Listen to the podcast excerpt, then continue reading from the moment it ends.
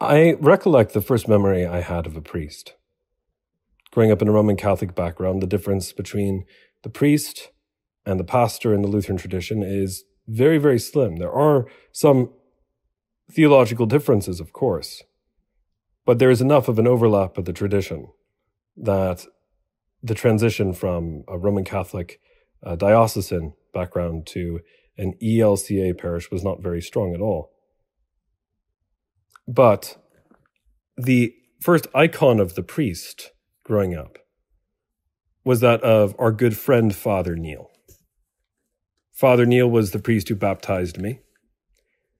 He was the earliest person I can remember wearing a cassock and Roman collar.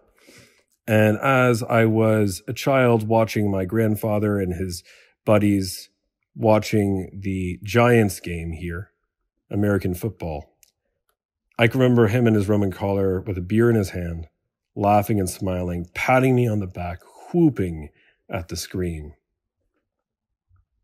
Privately hearing the confession of my grandfather in the room next door, blessing rosary beads, my first pair that I received, medals of the Communion of Saints.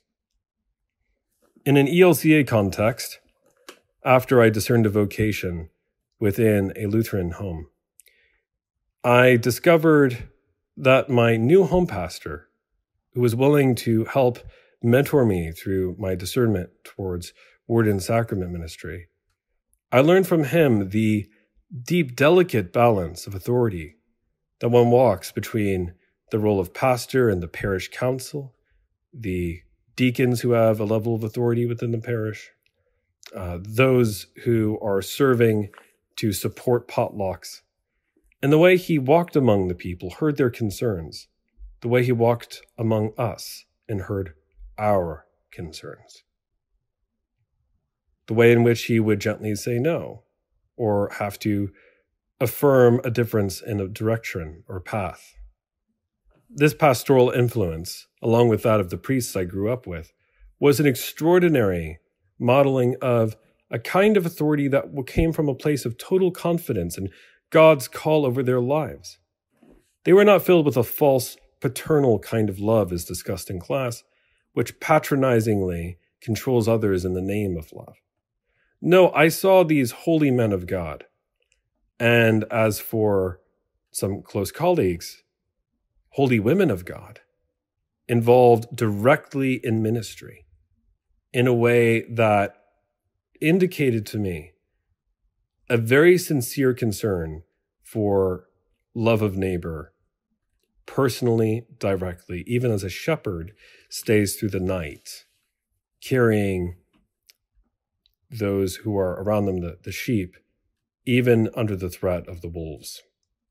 Watching the images in class of the shepherds, having them describe to me their, their relative poverty compared to the Western world, their daily struggles, and the reality of women echoing the struggles that Mary must have faced in the first century as an unwed pregnant mother in ancient Israel, were all things which deeply were moving to me and brought alive the reality of the Bible.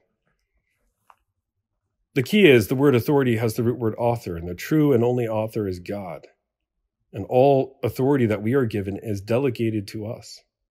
And God, becoming a human being, washes his disciples' feet in the form of a servant almost literally in the form of a slave from Philippians chapter 2. And so, this humility, but a confidence in one's call, this balance of walking with a secure sense of one's calling, while at the same time recognizing needs for listening and opportunities for growth and opportunities for development these are all aspects that I've deeply learned and I'm learning along this pastoral journey. I would like to also add that there was and remains in my life a deep and abiding love for the personal encounter between the pastor offering the sacrament and the congregant receiving the bread of life, the Eucharist. I am passionately attached to Eucharistic theology in an intimate way.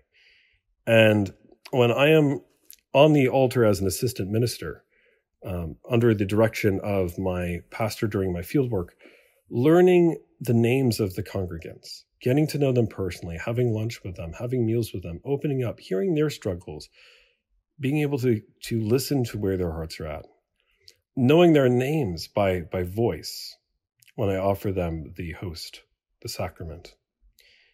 I could say, for example, uh, I'm using alternative names here to protect the anonymity of those involved. Susan, the body of Christ, broken for you. Susan, this is the blood of Christ shed for you. Actually, naming the name makes all the difference in the entire world. Luther once said this that when Jesus says, This is the cup of the new covenant poured out for you and for many for the forgiveness of sins, the you that he meant there was us personally, directly, and intimately. So you could almost fill in your name. You know, I, I, John, you know, this is the body of Christ broken for you, John, for the forgiveness of your sins. The fact that we could insert ourselves directly into a personal relationship with Christ. In this case, yes, mediated through the pastor as an icon of love. Now, there are messier times where that often becomes quite challenging. I have a good friend. Um, he is a chaplain for a, an Episcopal and Roman Catholic diocese in California.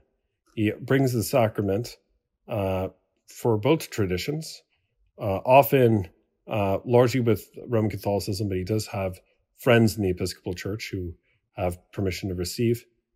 And what's unique about this friend of mine is he will go often into a hospital room, and often there is anger or contempt or fury because this individual represents God to them, and their anger at God, and often gets deflected at them. And in authority, he often has to gently but firmly tell them to either stop or to hopefully redirect them uh, until a more appropriate time when they are willing to receive the sacrament or enter into dialogue or counseling. Um, I don't know the individual cases as closely, but this was a conversation I had with my friend at uh, a recent family funeral. As we discussed before, a tabernacle in a church in Pennsylvania, the, the, the fact that we don't know what we're always walking into and therefore the need for this pastoral counseling spirit that we are deeply discerning in this particular course. One of the works I had to read for this review was by Carrie Doehring in her article Practice and Pastoral Care, a Postmodern Approach. She presented theologies of suffering and distinguished between a general natural evil like an earthquake or a hurricane that causes disaster, and then moral evil, often associated in her theology with human intent or human agency, a free will to choose to do maliciously evil things or to succumb to life restricting behavior, as she puts it, uh, arising from our own tendency to miss the mark. The original word sin means in its initial Greek understanding to literally miss the goal or miss the mark. So there is a sense in which human agency and the abuse, and particularly the malicious abuse of human agency, does lead to the human being standing before what Doehring describes as the seeming inscrutability of evil, the seeming void of impossible darkness. And while that is a very real, real experience, uh, narratives, psychologically, according to Doehring, have to be developed in order to wrestle with these questions. And she provides five categories or narratives which try to provide meaning.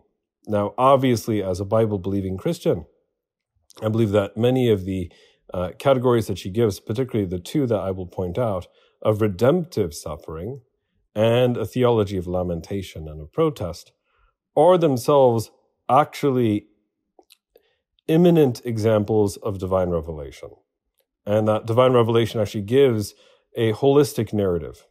But she is absolutely correct in my mind in presenting these categories uh, for the wider pastoral care world, well outside the Christian tradition, as having universal meaning and power, as these are sown into our very human nature and into the fabric of reality itself.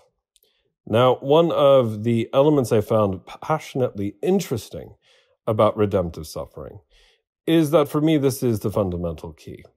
Now, obviously, when someone is sitting through a horrible tragedy, the loss of a child, the loss of a spouse, a chronic illness, uh, illness that could actually take their life, or any kind of mental anguish that could be severe and palpable, or emotional distresses, simply pointing to a crucifix and saying, well, Jesus paid it all and therefore have a nice day is not going to be sufficient. This is where our pastoral discussion of presence is highly helpful. Of course, we need to accompany, we need to listen to those who are encountering, encountering the suffering.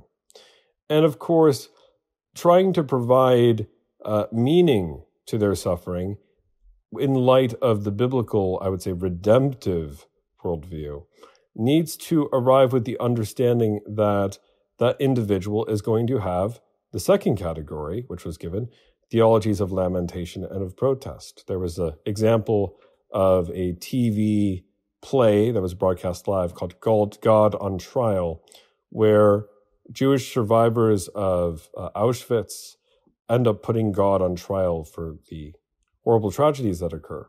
And this reminds me deeply of the book of Job and the lamentations that Job has. What I mean to say is we need to realize as pastors that when we arrive at a point of crisis with an individual where they're going through these things, there will be anger. There can be deep frustration towards God. There can be despair in the goodness of God. There can be all natural, easily understandable retorts back to the seeming inscrutability of this evil. And as a result, we need to first listen and first accompany in that kind of leadership, to lead first by listening. Uh, and then ultimately, on a very practical level, try to apply our skills to then point to the fact that God, who has become human in Jesus, and was on the cross and said, Eloi, Eloi, lama sabachthani. My God, my God, why hast thou abandoned me? That that God, who is the incarnate Lord of every living creature, understands those frustrations, understands those anxieties, understands those pains. Now, obviously, a little bit of Christology here. Jesus is true God and true man. And being truly human, he is in always like us except for sin. So I am not suggesting that the incarnate Logos had uh, the same exact kind of frustration on that cross. Uh, and I'm not suggesting uh, an authentic uh, mapping up of our own psychological and spiritual and emotional difficulties onto God the Son but what I am suggesting is that our God does understand what it is to feel pain. Our God understands what it is to be abandoned by his disciples, his friends. And our God has undergone that suffering. And therefore, the incarnation, um, when explained after time, emphasis on time, after time has been given to, to vent and to express on the part of the, the wounded individual after they have had time to listen to our our gentle and accompanying leadership, then hopefully we can point to Jesus crucified, and in doing so, reveal the fact that nothing that we experience is in vain, even if it feels that way. Uh, I speak from partially my experience here, having lost my eyesight um, at five and a half years old to a brain tumor that was undiagnosed and then finding out over 10 years later that my diagnosis was wrong and that there might be an aneurysm, which there wasn't, thanks be to God, but that this tumor was a, a bit of a problem and they had to go in and take care of it surgically. And, you know, the deep anguish of, of going through these traumatic experiences. I can't say in a nutshell, why did that suffering happen? Or how did that, you know, how could God in his loving kindness permit all these, these deep turmoils in my life. These are incredible sufferings and crosses which I would never wish on any other living creature. But what I do know is that my experience of loss and my personal experience of suffering, um, although it is certainly in some sense unique to my narrative, which is different from all other people who have encountered loss, in some sense, there's a universal participation I have in the suffering of Christ and Christ's suffering with me. And therefore, as I know that God is not alien to my suffering, but is actually uh, intimately participated in it in Gethsemane and on the cross. Therefore, there is a sense of cosmic hope, and therefore I fit into that uh, theology of redemptive suffering that we just described from Doehring's work. Now, does that take away theologies of lamentation and of protest in my life? Certainly not. There are times where I, I will grumble. There are times where there are frustrating periods of of how you know these these limitations which which I'll walk in, which are only human and normative for anyone living in, uh, to quote Doehring, a life restrictive state. But what it does illustrate powerfully and palpably is that for the Christian, redemptive suffering is one of the greatest gifts imaginable to understanding the why when we find ourselves utterly incapable of providing answers.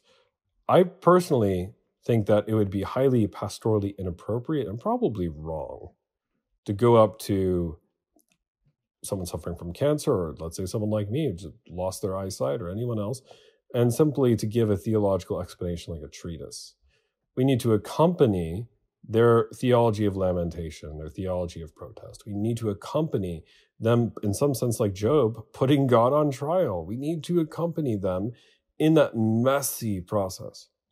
But in the end, at the very end, when their heart is open, if it is open, we need to discern when, to somehow, in some way, gesture to the crucified one, gesture, hopefully, by our presence, the theology that says, This is my body given up for you. This is the chalice of my blood, shed for you and for many for the forgiveness of sins. Do this in remembrance of me, so that we become fellow Eucharistic hosts, not giving merely lip service, but through our, our presence, hopefully, showing a kind of leadership from the front lines in the trenches. Uh, I hope that is palpably helpful. And I hope that illustrates the reality of what we are discussing.